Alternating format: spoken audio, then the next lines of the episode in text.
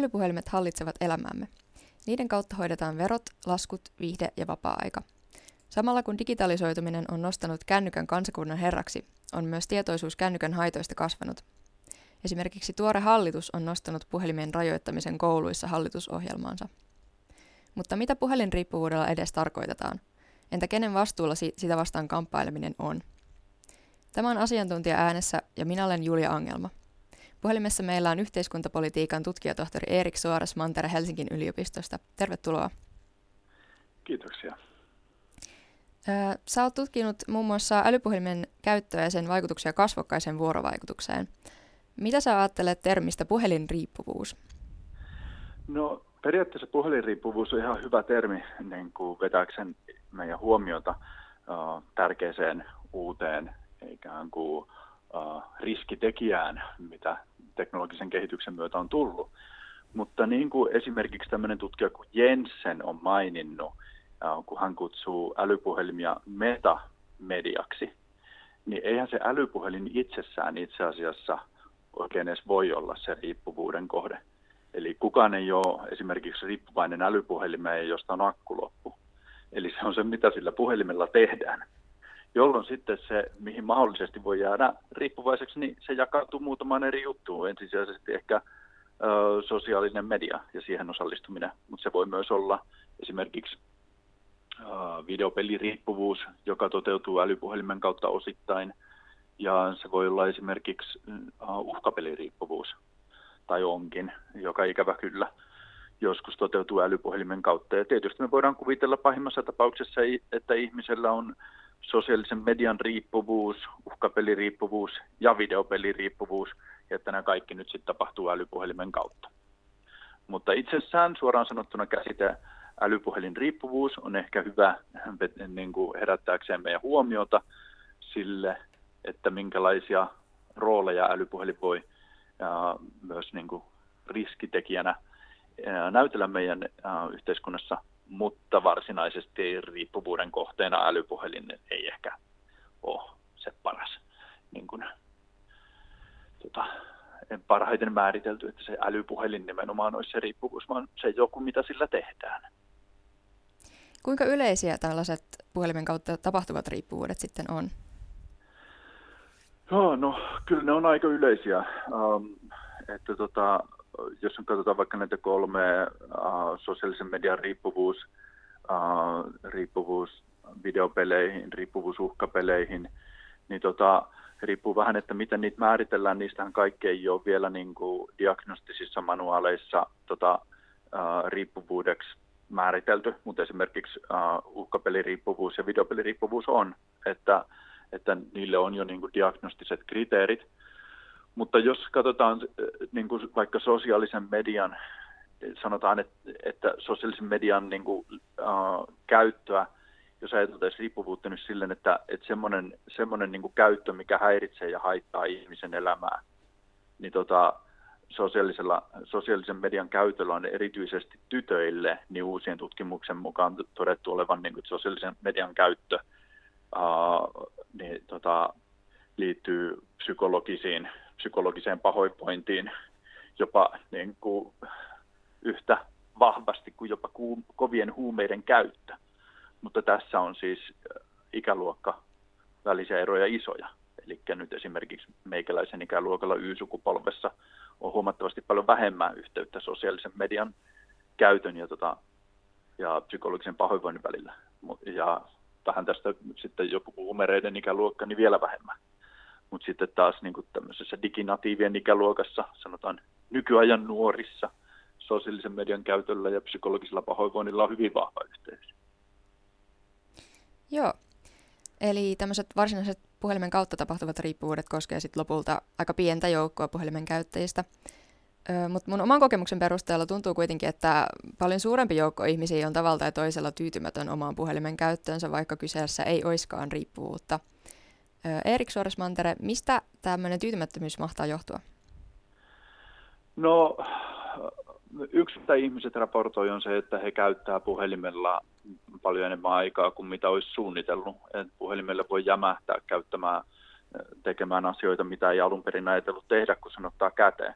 No tähän niin kuin mun arvioiden mukaan ja mitä mä oon tutkinut, niin liittyneen siihen, että sen puhelimen kanssa muodostuu vähän semmoinen niin kuin vuorovaikutuksellinen suhde, vähän samalla lailla kuin mitä voisi jonkun toisen ihmisen kanssa vuorovaikuttaessa muodostua tai muodostuu. Eli se tarkoittaa sitä, että kun mä teen jotain, niin sitten se puhelin tekee jotain ja tekee jonkun seuraavan teon taas mun osalta ikään kuin relevantiksi. Se on vähän erilainen kuin vaikka nyt sitten lukee kirjaa, missä ikään kuin se kirja itsessään ei toimi. Mutta se puhelin, niin kuin, puhelin um, odottaa ikään kuin multa kanssa jotain vastausta. Sitten lisäksi hän tietysti tulee näitä notifi- notifikaatioita niin kuin siitä, että uh, ikään kuin ehdotuksia siitä, että aloitettaisiin nyt joku toinenkin toiminta. Ja myös kun ne niin kuin Jensenin metamedia periaatteen mukaisesti, kun ne vähän niin kuin kaikki elämän, elämän niin kuin osa-alueet nyt on siihen yhteen laitteeseen sit niin kuin tota, keskittynyt, niin sitten kun se on jo kädessä, niin siitähän hirveän helposti sit rupeaa tekemään just niin kuin melkein mitä tahansa muutakin. Ja tämähän on mielenkiintoista, että jos nyt katsotaan riippuvuuden määritelmää, niin siihen just tämä yksi, että niin kuin tavallaan että toimii semmoisella tavalla, millä tavalla ei olisi itsekään, itsekään niin kuin halunnut toimia ja sitten, että, että jatkuvasti toimii tavalla, millä lailla ei olisi halunnut sitten taas toisaalta toimia. Eli on jokseenkin vähän ehkä, ei nyt täysin voimaton, mutta osittain voimaton ja kokee haastavaksi sen, niin kuin, sen jonkun asian rajoittamisen, niin kyllähän tässä nyt sitten, sitten vaikka nyt diagnosoida voidakaan, kun ei ole semmoista diagnoosia olemassa, mutta tota, mutta tota, voidaan sanoa, että selvästi, niin kuin, selvästi niin kuin puhelimen vuoksi meillä kuitenkin monilla selvästi on niin kuin toistuvasti sen, sen tyyppistä niin kuin kokemusta, jo, että me ollaan pettyneitä siihen, että miten me ollaan itse hallittu meidän puhelimen käyttöä. On siis laajasti tiedossa, että runsaalla puhelimen käytöllä on lukuisia haittoja, ja kuten sanoit, niin tutkimusten mukaan etenkin sillä sosiaalisen median käytöllä on niin kuin, yhteys moniin mielenterveysongelmiin. Niin tota, mitä keinoja yksilöllä on ehkäistä omaa haitallista puhelimen käyttöään? Mä oon tätä paljon miettinyt ja on siitä vähän tutkimustakin tehty, mutta tota, mut ei riittävästi muista. Mä jakaisin sen kahteen, että ylipäänsä niin kuin, puhelimen käytön negatiivisten vaikutusten niin kuin osalta, niin se jakautuu vähän kahtia. Siinä tämä niin kuin NS-puhelin riippuvuus on ollut ehdottomasti niin kuin dominantti diskurssi ikään kuin puhelimen negatiivisia vaikutuksia, vaikutuksista puhuttaessa, mutta ja se on tärkeä, se on tärkeä. mutta sitten toinen on niin kuin sosiaaliset normit, ää, sosiaaliset normit ja ikään kuin sitten tietoisuus sosiaalisista normeista, tietoisuus sosiaalisesta tilanteesta. Ja tota, näihin on vähän niin kuin eri lääkkeet. Et mä sanoisin, että, niin kuin tota, että se, että riippuvuuden kanssa, jos nyt ajatellaan vaikka semmoista puhelimen liikakäyttöä tai haitallista käyttöä, että tota, äh, käyttää sitä kännykkää sängyssä ennen nukkumaan menoa ja käyttää sitä niin pitkään, että sitten ei saa kunnolla nukuttua ja sitten se haittaa töitä tai koulua ja tälle. Ja tämä on siis surullisen yleistä. Niin siinähän sä, oot, niin kuin, sä voit, mahdollisesti olet yksin siinä tilanteessa ja siinä niin kuin sanoisin, että ne avut, mitä tähän voisi olla, niin ne on aika samoja kuin mitä, mitä mihin tahansa riippuvuuteen, vaikka nyt sitten peliriippuvuuteen. Että, tota, että yritetään välttää sitä, välttää sitä niin kuin altistumista sille NS-houkutukselle ja sitten tota, toki niin kuin puhutaan siitä asiasta ja yritetään niin kuin poistaa se, se salaisuusaspekti siitä. Mutta sitten niin kuin vaikka semmoinen, että et, et niin kuin puhelimen käyttö toisten ihmisten läsnä ollessa sit niin kuin heikentää niitä sosiaalisia kohtaamisia, niin siinähän se sitten on enemmän se, että niin kuin ollaanko me, miten me ollaan yhteiskuntana niin kuin tota, puhuttu ja ikään kuin joko eksplisiittisesti tai sitten implisiittisesti sovittu niistä sosiaalisista normeista, mitä meidän sosiaalisissa kohtaamisissa tulisi noudattaa. Siinä on nyt se, että kun tämä puhelin on vielä, älypuhelimetkin on vielä itse asiassa suhteellisen uutta teknologiaa, niin meillähän saattaa mennä yhteiskuntana jonkun aikaa ennen kuin vielä on niin kuin tavallaan ihan saatu tämä niin kuin normimuodostusprosessi loppuun.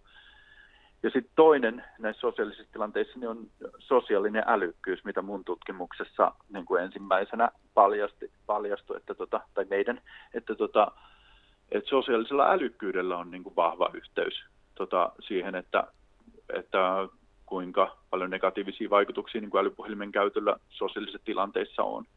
Eli jos sä oot kovin niin kuin älykkäästi ikään kuin tietoinen siitä sosiaalisen kohtaamisen nyansseista ja tarkasta luonteesta ja hetki hetkeltä vaihtuvista kullekin osallistujalle ikään kuin lankeavista odotuksista ja velvollisuuksista, niin toiset on ikään kuin ehkä vähän herkemmin tietoisia tämmöisistä sosiaalisista nyansseista tilanteissa, ja toiset ehkä vähän, tai onkin niin kuin taas ei niin herkästi tietoisia, niin tämmöistä sosiaalista älykkyyttä treenaamalla, jota voi onneksi treenata, niin sitten voi niin kuin välttää tämmöisiä kännykän käytön haittavaikutuksia sosiaalisissa kohtaamisissa.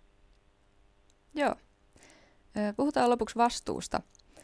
Puhelimen selaamisen suitseminen vyörytetään yleensä yksilölle itselleen tai lasten ja nuorten kohdalla vanhemmille.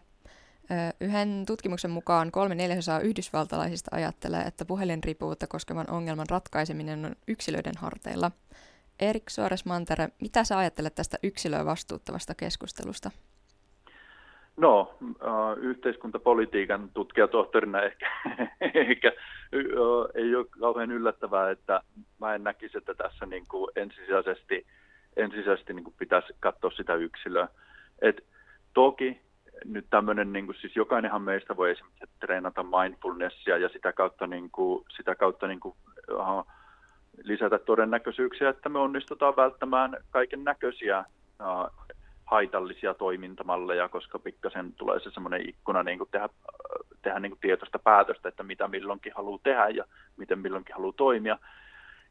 Ja toki niin kuin yksilö, yksilö pystyy niin kuin vaikuttamaan hirveän paljon siihen, että, että miten nyt esimerkiksi sitten kännykän ja sitä kautta esimerkiksi just sosiaalisen median, että miten, miten siellä osallistuu ja miten siellä puuhaa ja näin edespäin.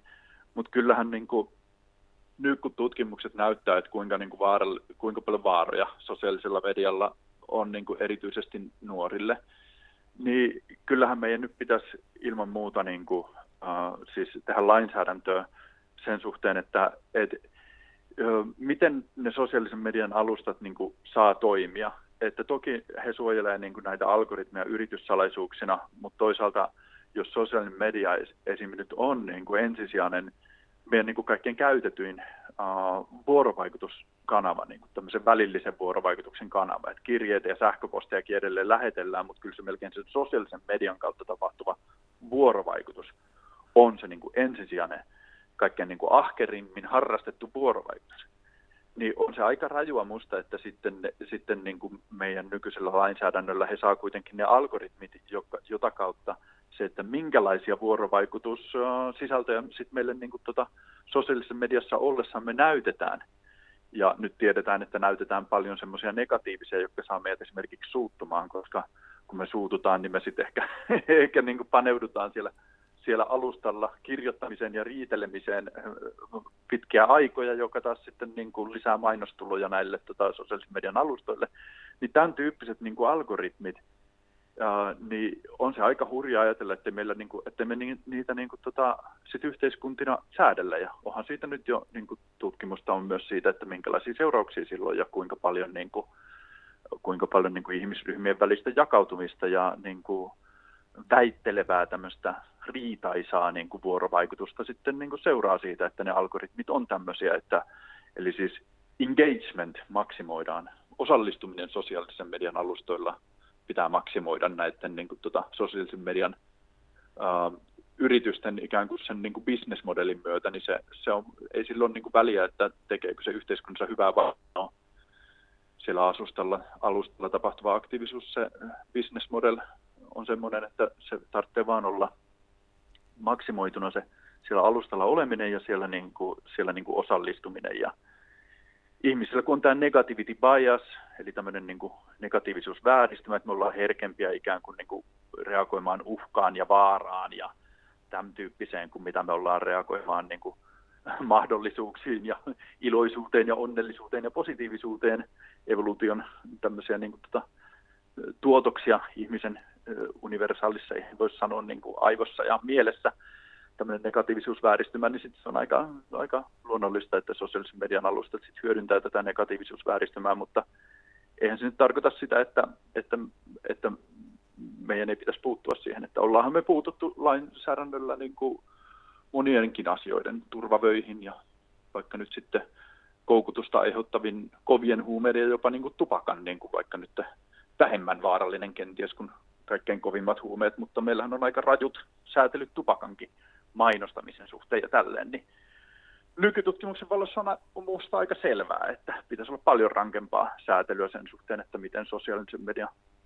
algoritmit, kuinka salaisia ne saa olla ja miten ne toimii ja minkälaisia toimintoja me sälytetään tapahtuvan sosiaalisen median kautta, koska jos meillä on nyt valtion virastotkin tiedottaa sosiaalisen median kautta, niin, niin mikä signaali tämä nyt sitten on yhteiskunnalle, ei nyt musta ainakaan ihan semmoinen, että sosiaalinen media on ikään kuin marginaalinen ja sä voit hyvin elää elämään ilman sitä, että mun mielestä pitäisi uudelleen miettiä sitä, että minkälaista arvoa me annetaan ikään kuin sosiaalisen median alustoille Joo. ja legitimiteettiä. Okei. Okay. Tänään asiantuntija äänessä ohjelmassa keskusteltiin siis puhelimen haitallisesta käytöstä. Mä olen Julia Ongelma ja aiheesta keskustelin mun kanssa yhteiskuntapolitiikan tutkija tohtori Erik Suoras-Mantere. Kiitos haastattelusta. Kiitos. Radio Moreeni, Tampere.